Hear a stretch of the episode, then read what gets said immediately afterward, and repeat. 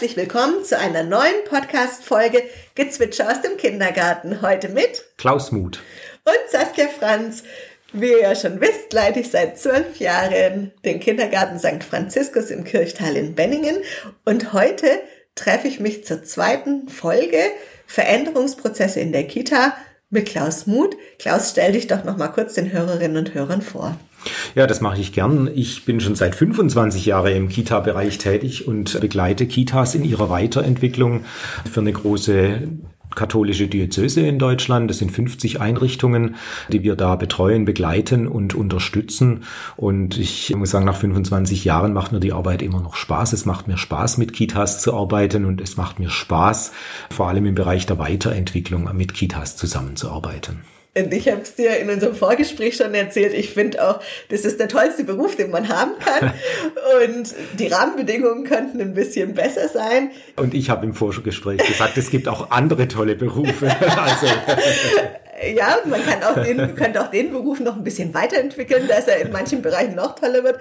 Aber ich finde, wir haben so viel Handlungsspielraum in dem Tun, wir können so viel entscheiden und wir bestimmen doch jeden Tag, wie unser Tag läuft. Mhm. Wir bestimmen doch jeden Tag, wird es ein guter Tag, wird es ein schlechter Tag, wie aktiv ja. bin ich, was bringe ich mit ein.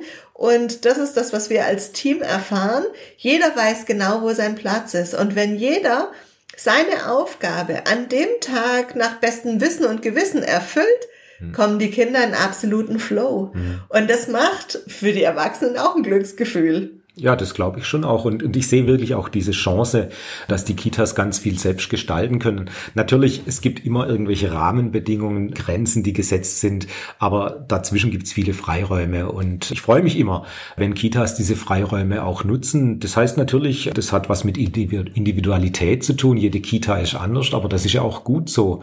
Ich begleite gern diese Prozesse, dass eben diese Freiräume ausgenutzt werden und an manchen Stellen auch mal so Grenzen ein bisschen erweitert werden, manchmal ein bisschen subtil viel so an den Grenzen gearbeitet wird. Und dadurch werden die Freiräume größer. Und genau diese Freiräume sind sie auch, die nachher die Chance bilden, sich weiterentwickeln zu können, sich verändern zu können. Und da muss man ja auch überlegen, man ist als Vollzeitkraft acht Stunden, manchmal zehn Stunden oder länger bei der Arbeit. Und da muss ich mir doch als Fachkraft oder auch als Leitung überlegen, wie gestalte ich mir meine Welt so, dass es mir gefällt. Ja, also ganz nach Pippi Langstrumpf. Ja. Äh, wie, wie mache ich es mir so schön, wie es geht? Mhm. Was macht mir denn Spaß? Wie mhm. wird mein Tag denn schön?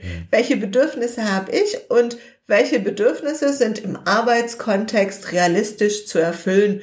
Und dann kann es ein guter Tag werden. Und da sind wir ja eigentlich schon wieder mitten in den Veränderungsprozessen, weil um das feststellen zu können, muss ich reflektieren. Ja.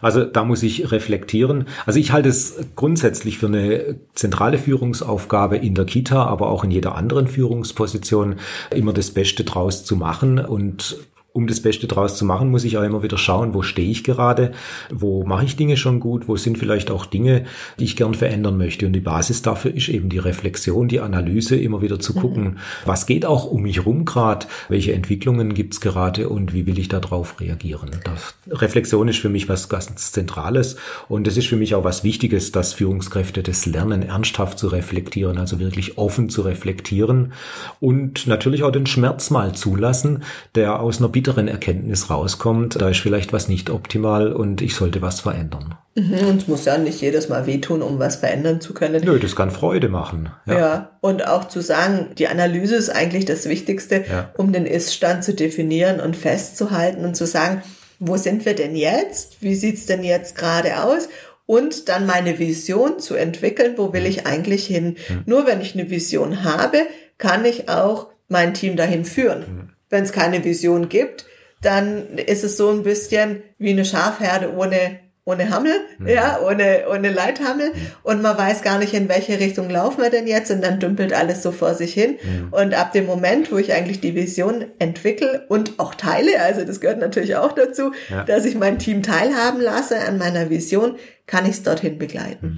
Ich hatte gestern Mittag einen Workshop mit Kita-Leitungen, da ging es um das Thema mit Zielen führen und da hat eine Leitung das auch sehr schön auf den Punkt gemacht. Ohne Ziel und Vision bin ich nur am Rumeiern und ich brauche einen roten Faden, ich brauche die Richtung und dafür brauche ich Ziele und Visionen. Dafür brauche ich aber auch eine Situationsanalyse. Wo bin ich heute und wo möchte ich morgen sein oder übermorgen oder in einem Jahr? Und ich brauche das auch Umgekehrt, wenn ich dann dort bin, um wieder zurückzuschauen, um auch draufschauen zu können, was habe ich denn verändert? Veränderungen können mühsam sein und äh, was habe ich denn mit Mühe erreicht? Und das macht mich dann wieder stolz. Und zu Veränderung gehört eben auch das Thema nachher stolz sein und Erfolge feiern können und vor allem Erfolge bewusst wahrnehmen können. Das ist für mich auch was ganz Wichtiges übrigens, dass Führungskräfte das für sich können und gemeinsam mit ihren Teams können. Du hast in deinem Buch so ein schönes Beispiel mit den Murmeln. Magst du das mal als Tipp für die Hörerinnen und Hörer mitgeben, dieses Murmelbeispiel, ja. wie jeder selber für sich schon mal kleine Veränderungsprozesse festhalten ja. kann, feiern kann und bewusst wahrnehmen mhm. kann? Also was hin, ja, also ich mag das gern mal erläutern. Und was hinter dem Ganzen steckt, ist so das Prinzip der Zufriedenheit. Also wie gehe ich mit mir selbst um?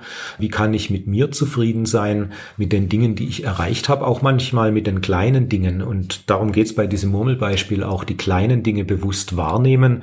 Das Prinzip ist ganz einfach, dass ich mir immer wieder Murmeln oder irgendwelche Gegenstände nehme, die ich gern mag und mir die in die Hand lege und dann, wenn es drei Murmeln sind, am Abend oder einmal in der Woche überlege, ja, was waren denn wirklich drei tolle Dinge, die ich heute geleistet habe? Was hat mich heute sehr zufrieden gemacht? Also die Murmeln mit konkreten Erfahrungen zu belegen, um da, und das ist ja auch wieder die Reflexion, äh, um da bewusst wahrzunehmen, was ist denn gut gelaufen, wo bin ich zufrieden und daraus auch wirklich Glück zu schöpfen und, und auch wieder, wieder Kraft zu schöpfen. Das ist ja auch ein bisschen so der Gegenpart zu dem, was ich im Alltag manchmal auch als ermüdend erlebe, als beschwerlich erlebe. Und die Dinge nehme ich ja oft bewusster wahr als das Positive und wie kann ich meinen Blick positiv bekommen. Das, das gefällt mir an diesem Beispiel. Und ich habe es nicht nur als Beispiel in meinem Buch, sondern ich praktiziere das auch selber. Ich brauche mittlerweile die Murmeln immer. Die Murmeln sind ja nur so ein äußerer Impulsgeber, darüber nachzudenken. Ich habe das mittlerweile schon implementiert. Ich habe bei mir vorm Haus eine blaue Bank stehen und die blaue Bank ist für mich wichtig, weil ich dort ganz oft sitze und mir Zeit zum Nachdenken nehme. Und das ist für mich so ein Triggerpunkt, auch immer wieder wieder auf die Bank zu sitzen und zu schauen, womit bin ich zufrieden, wo bin ich erfolgreich, was gelingt mir gut. Und daraus schöpfe ich Kraft. Sich seiner selbst bewusst werden. Mhm. Ja, das ja. hat ja, ja, ganz viel damit zu tun, sich seiner selbst bewusst werden. Was ja. habe ich geleistet? Was habe ich gekonnt? Wie ist es mir gelungen? Und auch stolz sein zu dürfen, zuzulassen, stolz sein zu dürfen, achtsam mit sich selber zu sein. Und ich glaube, dass gerade auch im Kindergartenbereich unsere größte Hürde der eigene Anspruch ist. Mhm. Ja, wenn wir jetzt davon ausgehen, wir machen eine pädagogische Situation, nehmen wir ganz profan den Morgenkreis. Ja. Und ich probiere was aus im Morgenkreis und es geht in die Hose. Mhm. Für wen ist es denn schlimm? Mhm. Für nur ein selbst. Also für die Kinder ist es nicht schlimm, weil den Kindern ist es egal, was sie in dem Moment im Morgenkreis mhm. machen. Bei dem einen machen sie lieber mit und bei dem anderen halt nicht. Und vielleicht haben die gar nicht gemerkt, dass ich mit dem Punkt, den ich gerade gemacht habe, meinen mhm. eigenen Anspruch gar nicht erfüllt habe. Ja. Die Leitung hat sicherlich auch nicht gemerkt, weil die war vielleicht in der Zeit gerade im Büro und nicht im Morgenkreis. Es hat vielleicht noch meine Gruppenkollegin gemerkt und die könnte ja jetzt mit mir einfach drüber lachen, sich auf mhm. die Schenkel klopfen und zu sagen, ey, das ist ganz schön in die Hose gegangen und sich dann wieder zu überlegen, und das ist so dieses Entscheidende, wo ich sage, man kann Fehler machen, so viel man möchte. Und jetzt kommt der entscheidende Punkt, zu sagen, hey, was hätte passieren müssen, dass es geklappt hätte? Mhm. Was hätte ich anders machen müssen, damit's geklappt hätte? Wie kann ich so verändern, dass es nächstes Mal ein Erfolg draus wird? Weil dann habe ich Ressourcen gespart, weil meine Vorbereitung dafür hat ja schon stattgefunden. Ja. Und manchmal ist es ja nur minimal, was ich verändern muss, dass es nachher gelingt. Ja. Ja, minimal oftmals, was ich verändern muss. Richtig, die Voraussetzung ist, dass ich dann reflektiere, dass ich aber auch in der Gelassenheit reflektiere, also jetzt nicht mehr Vorwürfe mache, sondern wirklich den Blick nach vorne richte. Und, und das ist für mich so eine ganz, ganz wichtige Haltung, den Blick nach vorne zu richten. Wie kann ich so verändern, dass es beim nächsten Mal besser wird? Und das vielleicht auch mit einer gewissen Portion Humor noch gemischt und mit mir selber gnädig umgehen. Ich glaube, das, das ist so ein gutes Mittel oder so, so, so eine gute Mischung, die mir helfen kann, Dinge dann auch weiterzuentwickeln. Aber klar, da drauf zu schauen, was, was muss ich verändern, um das nächste Mal besser zu machen oder gut zu machen, je nachdem, wie der Anspruch dann ist. Da ist die Reflexion wirklich ganz wichtig. Ja. Mhm. Und auch das in den Teams zu tun, also das geht ja nicht nur mich selber an, sondern das auch in die Teams rein transportieren. Genauso dort dieses gelassene Betrachten zu implementieren und zu sagen, wir versuchen einfach mal was und dann schauen wir hinterher, wie hat's funktioniert und wenn es nicht funktioniert hat, dann machen wir uns einfach Gedanken, wie kriegen wir es beim nächsten Mal besser hin. Also sowohl dieses Thema Thema Zufriedenheit mit den Murmeln als auch das Thema Reflexion und gucken, wie kann ich daraus Schlüsse für eine künftige Weiterentwicklung ziehen, ist ein individuelles Thema, ist aber auch ein kollektives Thema für Teams. Und ganz spannend, weil wir sind da eigentlich schon in einem tollen Schaubild, weil da geht es um Fehler- und Feedbackkultur. Und für ja. alle, die die letzte Folge nicht gehört haben, haben wir noch ganz vergessen zu sagen, dass du ja ein Buch geschrieben hast. Genau, richtig, das habe ich vorhin gar nicht erzählt, da war ich schon so drin. Ja, ich habe über das Thema Weiterentwicklung in Kitas gestalten ein Buch geschrieben.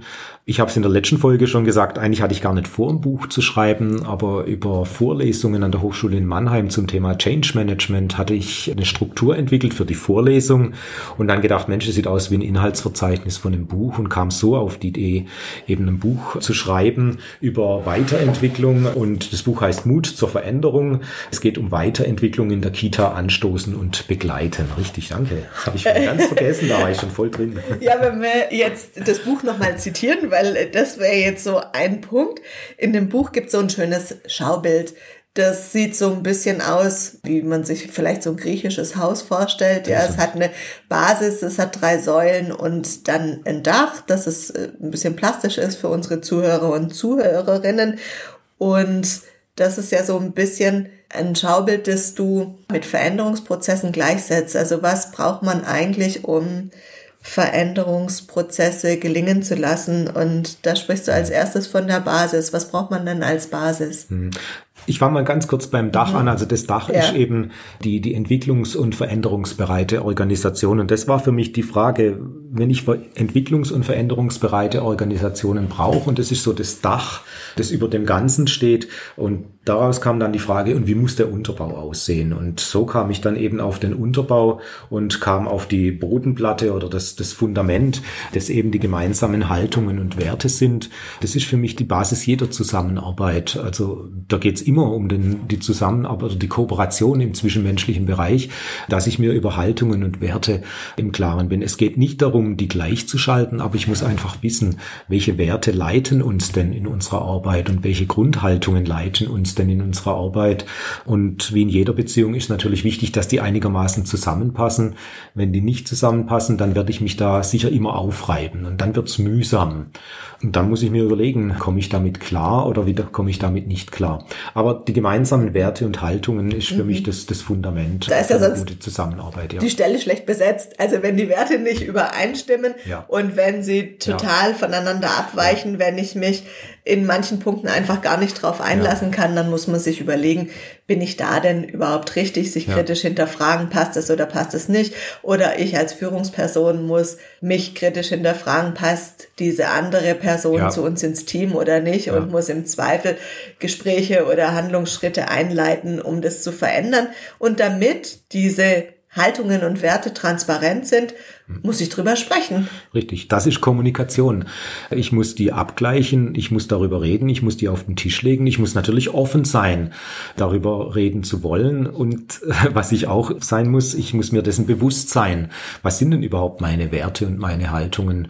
Das, das ist für mich auch was ganz Zentrales, dass mhm. ich mich selber kenne, mhm. um darüber reden zu können. Ja, und dann ist eine Säule die Analyse und die Reflexion. Dazu mhm. haben wir ja jetzt schon einiges ja. gesagt. Zu sagen, ja, den Ist-Stand kennen und zu reflektieren, was ist in der Vergangenheit gut gelaufen, was hat uns vielleicht immer wieder geholfen, mhm. Weiterentwicklungsprozesse auch zu unterstützen. Mhm. Ja, wie kommen wir da weiter? Und die andere ganz wichtige Säule, wo du ja gerade schon dazu gekommen bist, ist, wie kommunizieren wir miteinander, wie mhm. stehen wir miteinander im Austausch, im Dialog, wie gehen wir miteinander um ja. und welche Feedback-Kultur herrscht. Ja, ja, und das, das ist für mich was, was ganz Entscheidendes, welche Feedback-Kultur herrscht. Feedback finde ich was sehr Bereicherndes. Und wenn das gut genutzt wird, dann ist es eben auch bereichernd für eine Organisation, wenn Menschen wirklich so offen und ehrlich zueinander sein können, sowohl im Senden als auch im Empfangen, um sich wirkliche Rückmeldungen geben zu können und nicht alles persönlich nehmen, sondern das wirklich als auch aus, als den Willen des anderen sehen, er möchte mir helfen, mich weiterzuentwickeln und er möchte mir helfen, dass wir uns weiterentwickeln. Wenn ich unter dem Aspekt und da steckt ja auch wieder eine Haltung drin. Wenn ich mit der äh, Grundhaltung Feedback sehe, dann kann Feedback was sehr bereicherndes sein, das mich zum Nachdenken anregt und da kann ich dann auch wieder in die Reflexion und Analyse reinkommen. Deswegen sind es auch Säulen, die so schön mhm. nebeneinander stehen, weil sie miteinander zu tun haben und nur gemeinsam das Dach tragen können. Aber wenn ich eine gute Feedback-Kultur in der Einrichtung habe, dann habe ich eine gute Basis, dass wir uns über kritische Dinge unterhalten können, dass wir uns ganz offen drüber unterhalten können, wo können wir uns verändern verändern, wo können wir uns verbessern, getragen von dem gemeinsamen Willen, auch Dinge wirklich weiterentwickeln zu wollen. Ich habe dir ja schon erzählt, wir haben viele Auszubildende da, wir haben gerade vier Studierende da, zwei im Praxissemester ja. von der Pädagogischen Hochschule und die eine setzt sich ganz intensiv mit unseren Teamprozessen gerade mhm. auseinander, die möchte auch in die Forschung dazu gehen und die hat dann gesagt, sie ist einfach so fasziniert davon, wie offen wir im Team miteinander mhm. sprechen. Mhm. Ja, und wie ehrlich das dann auch mal sein kann. Wir lachen miteinander, wir sind kritisch miteinander ja. und das muss alles miteinander in Ordnung sein. Mhm. Ja. Das Wichtige dabei ist, es können auch mal die Fetzen fliegen, aber man muss immer wieder zum Konsens hm, kommen. Man ja. muss immer wieder bereit sein, einzulenken ja. und zu sagen, okay, lass uns da jetzt nochmal zusammenkommen. Ich habe gemerkt, wir waren uns da uneinig. Können wir nochmal drüber reden? Wie könnten wir es vermeiden? Wie hätten wir es vermeiden können? Und wirklich zu etablieren, dass es nicht schlimm ist, wenn man einen Fehler macht. Mhm. Und meistens sind es Kleinigkeiten, große Fehler, ja, können manchmal sehr undankbar sein, wobei es ist im Kindergarten wie in jeder guten Partnerschaft dass große Fehler schneller verziehen werden, weil die Nachvollziehbarkeit des großen Fehlers mhm. eher da ist ja. und die Kleinigkeiten spricht man zu, zu spät an. Da haben die sich schon so aufgestaut. Also wenn dann halt immer die Jacke überm Stuhl im Wohnzimmer hängt und man das schon immer doof findet ja. und man sagt's erst nach einem Vierteljahr, anstatt man hätte gleich gesagt, du pass mal auf, kannst du bitte deine Jacke ja. raushängen, dann ist es halt ein Problem. Ja, ja. Jetzt arbeiten wir ja beide bei einem kirchlichen Arbeitgeber und da ist, da erlebe ich das häufig als schwierig, wenn ich dann komme und sage, wir brauchen eine gute Streitkultur. Aber das ist es ja, diese Streitkultur. Also Streit ist ja nichts Böses, Streit ist ja nichts Verletzendes, sondern Streit ist Bereicherndes, dass ich einfach sage, was stört mich, beziehungsweise was sehe ich vielleicht auch nur, was der andere oder die andere nicht sieht ich mache das manchmal mit Gruppen, dass ich dieses Kinderspiel, ich sehe was, was du nicht siehst, Spiel, weil das ist ja was ganz Wichtiges. Ich habe blinde Flecken oder ich habe Stellen, die ich nicht sehe. Und wenn mir ein anderer sagt, ich sehe was Orangenes, dann fange ich an, die Umgebung ganz anders wahrzunehmen. Und Streit dient auch dazu, die Umgebung anders wahrzunehmen, indem ich von einem anderen mal gesagt bekomme, was er vielleicht nicht so toll findet, was ihn ärgert oder was er an mir sieht. Und wenn ich das habe, eine gute Streitkultur, und da geht es nicht darum, den anderen zu verletzen, da geht es nicht darum, die Basis für eine Zusammenarbeit zu zerstören, sondern wirklich in einen intensiven Austausch zu kommen. Warum machst du das so? Warum mache ich das so? Warum ist mir das wichtig? Da bin ich dann oft auch wieder an den Werten dran. Nur dann kann ich mich gemeinsam weiterentwickeln. Und da sehe ich eine unglaubliche Chance drin. Und Respekt vor jeder Einrichtung, die das gut kann und die das mit einer, das höre ich jetzt gerade auch, mit einer guten Gelassenheit kann. Also wir können uns streiten und wir können miteinander lachen und bringen das in einen guten Einklang. Also Respekt. Aber ah, der Prozess ist immer anstrengend, ja. Natürlich, also um jeder Streit ist, ja. Jeder Streit ist anstrengend auch, ja. Ja. Und es gehört ja auch dazu. Das ist ja egal in welchem Umfeld, ob beruflich oder privat im ja. Kontext. Und da muss ich sagen, ein großes Lob an meine Eltern, die hören auch immer regelmäßig den Podcast und zu sagen, das habe ich einfach zu Hause gelernt, eine Streitkultur zu haben. Ja. Also auch zu wissen, auch als Familie und Kindergarten oder ein Team ist ja sehr familiär in vielen Punkten, weil man sehr viel von seiner Persönlichkeit preisgeben muss und sehr auf einer sehr persönlichen Ebene zusammenarbeitet, weil es ja um ein persönliches Handeln immer mhm. wieder geht. Und diesen Wert zu haben, ein Streit kann nie so schlimm sein, dass man nachher nicht mehr miteinander spricht. Ja. Ja, man kann Abstand brauchen. Es kann sein, dass man zweimal drüber schlafen muss. Und dann muss ich die Kurve wieder kriegen, auf den anderen zuzugehen und einzulenken. Und egal, ob ich der Auslöser vom Streit war oder nicht, ist egal, welche Partei ich hatte. Ja, Ja, ja. Da, deshalb heißt ja so schön, der Klügere gibt nach. Und man lenkt dann wieder ein und man guckt dann wieder, okay, wie kann man eigentlich zusammenkommen? Und das ist ein Wert. Ja.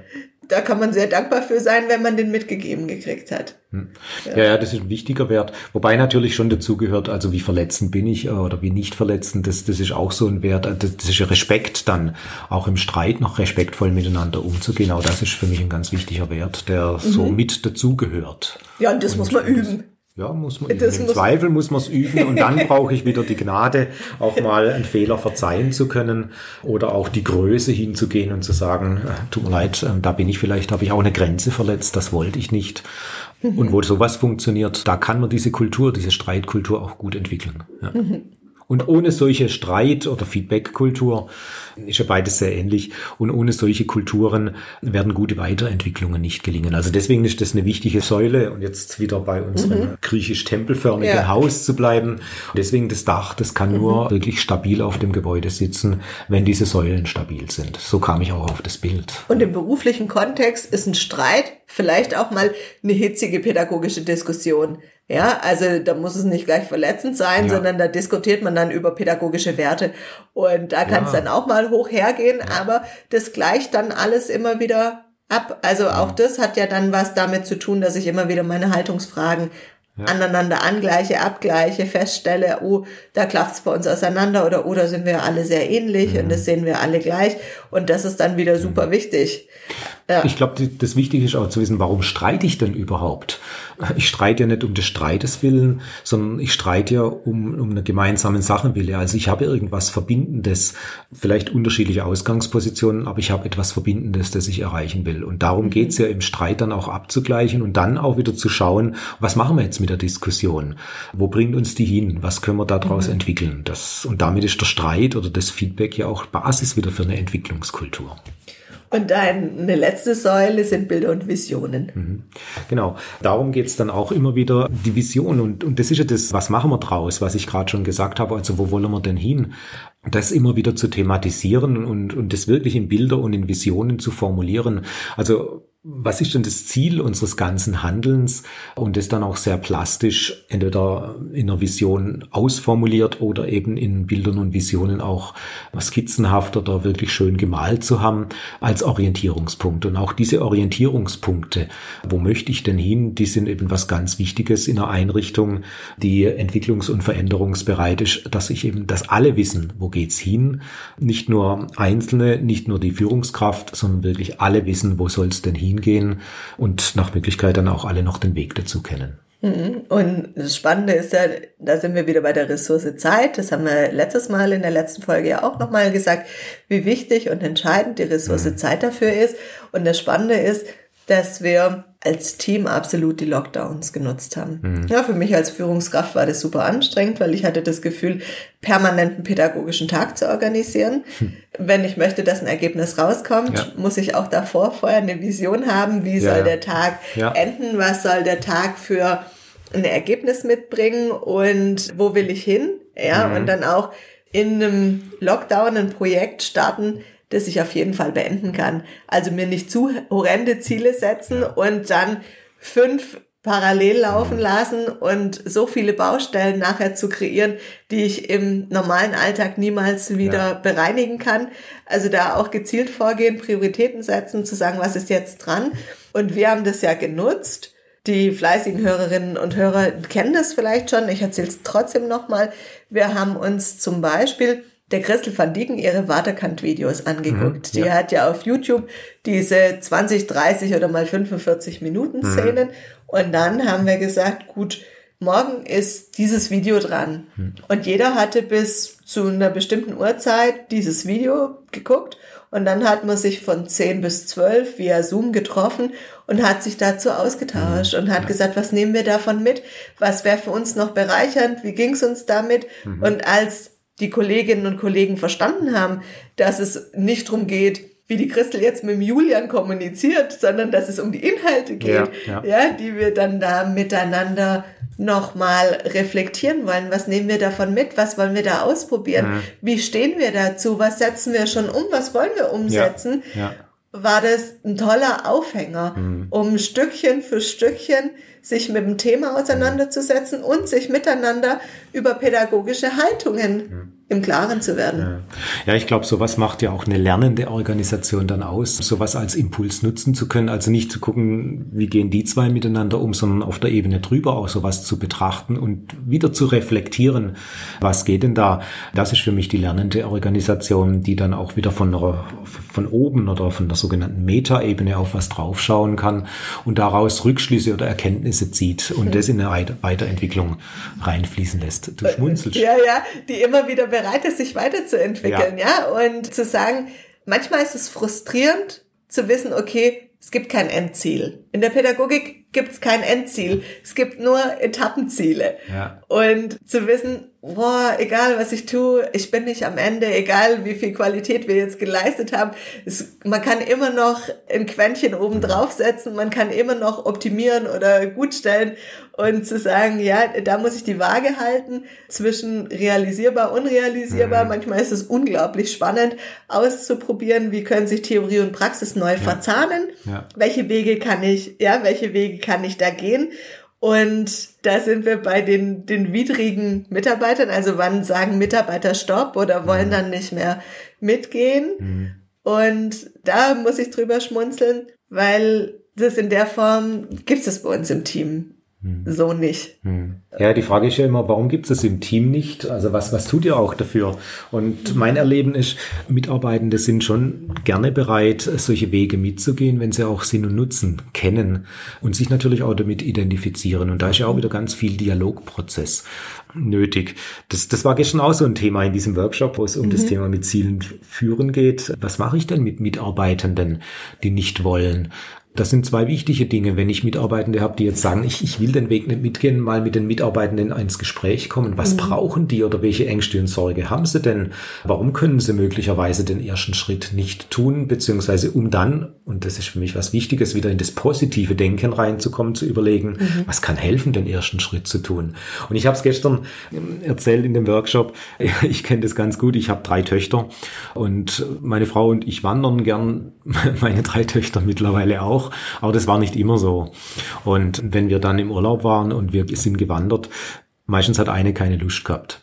Und das war immer die Herausforderung, wie, wie kommen wir dann trotzdem dazu? Denn die anderen zwei haben ja vielleicht Lust gehabt und die dritte nicht. Also wie kriegen wir das dann gut hin? Also wie kann ich die Tochter, die jetzt gerade keine Lust zum Wandern hat, trotzdem motivieren, den ersten Schritt zu machen? Und meistens war es dann so, wenn mal die ersten Schritte getan sind und dann kommt so ein Flow oder dann komme ich in Bewegung, dann habe ich die Bewegung hier drin. Und so ist es bei Mitarbeitenden auch. Mit denen muss ich mich halt viel intensiver beschäftigen. Das kostet mhm. auch wieder Zeit. Wir kommen immer wieder auf das Thema Zeit und das kostet mhm. Mühe. Aber das sind für mich wichtige Führungsaufgaben. Das fand ich total spannend, dieses Kapitel in deinem Buch, zu sagen, ja, was ist da meine Führungsaufgabe? Ja. Wo muss ich, wo muss ich sein? Und ich sehe das schon auch so, dass, also es gab durchaus auch schon in unserer Historie Mitarbeiterinnen, die ja sich da verweigert haben und ja. steckt immer eine Angst dahinter. Also ja. meistens steckt eine Angst und eine Sorge ja. dahinter. Meistens ist es die Sorge, das nicht leisten zu können mhm. oder abgehängt zu werden von, von den anderen. Das hat sich natürlich, diese Diskussion hat sich bei uns natürlich intensiviert. Umso mehr Kindheitspädagogen wir ins Team mhm. gekriegt haben, war die Frage, oh, bin ich noch wertig genug als ja. Erzieherin, als Erzieher oder sind das jetzt die neuen Teammitglieder, sind die jetzt wichtiger oder ja. toller als wir? Ja. Also auch da die Ebene halten zu können, können die Sachen, die ich nicht kann, ja, dafür können die anderen andere Sachen. Also ja, mhm. dieses, diese Ebene dann schaffen zu können und dann immer wieder zu erklären und zu sagen, okay, wo hakt's noch? Wie kann ich dich unterstützen in dem mhm. Prozess? Und dann irgendwann auch zu sagen, pass auf, wir haben dich jetzt ein ganzes Stück mitgenommen. Wir haben es immer wieder probiert. Und ich stelle mir das so vor, wie beim Krippenspiel mit Maria und Josef. Ja, Maria hochschwanger und sie weiß, sie muss da noch weiterlaufen und sie kann eigentlich schon nicht mehr. Und Josef sagt immer, komm noch ein Stückchen ja. und wir schaffen es schon. Ja. Und dann ist da wieder ein Stein und Maria ruht sich aus und Josef beschwichtigt sie. Und dann gibt's irgendwann die Entscheidung bei uns im Team, mag ich jetzt Maria noch motivieren oder muss mhm. ich sagen, okay, mein Kraftaufwand war jetzt an dieser Stelle so hoch, mhm. jetzt bist du an der Weggabelung am Entscheidungsprozess, du musst jetzt entscheiden, du bist eingeladen, mit mir nach Bethlehem zu kommen. Mhm. Oder hier sitzen zu bleiben auf dieser Stelle und dich anders zu orientieren an der Weggabelung. Ja. Du kannst einen Stillstand haben, aber du darfst unsere Weiterentwicklung nicht beeinträchtigen. Ja, ja. Also ich glaube, das ist wie bei den Werten auch. Es muss natürlich einigermaßen zusammenpassen und es kann durchaus Punkte geben, wo man sagt, jetzt trennen sich halt unsere mhm. Wege. Mhm. Es sollte natürlich der letzte Punkt sein. Es, es kann ja auch mal durchaus sein, dass ich wandernd unterwegs bin und es kommt ein Unwetter und ich gemeinsam sage, jetzt müssen wir zurück zur nächsten Hütte oder jetzt müssen wir zwei Tage warten, weil da kommen Gerölllawinen runter. Mhm. Also das immer wieder gut abwägen und das, das halte ich schon auch für zulässig in einer Entwicklung oder in einem Veränderungsprozess auch mal die zeitliche Dimension zu überdenken, die Geschwindigkeit zu überdenken, zu schauen, wann brauchen wir mal eine Ruhepause, mhm.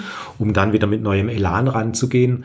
Allerdings, was da immer dahinter steckt, ist, ich verliere mein Ziel meine mhm. Vision nicht aus den Augen. Der Weg ist vielleicht noch einmal ein anderer. Äh, ich gehe vielleicht auch mal einen Umweg, aber ich verliere das Ziel nicht aus den Augen. Das ist das mhm. Wichtige. Wenn ich aber Mitarbeitende habe, die sagen, das Ziel, ich kann nicht mit, mhm. das Ziel ist für mich kein Ziel mehr, da muss ich mir dann wirklich Gedanken machen, passen wir noch zusammen.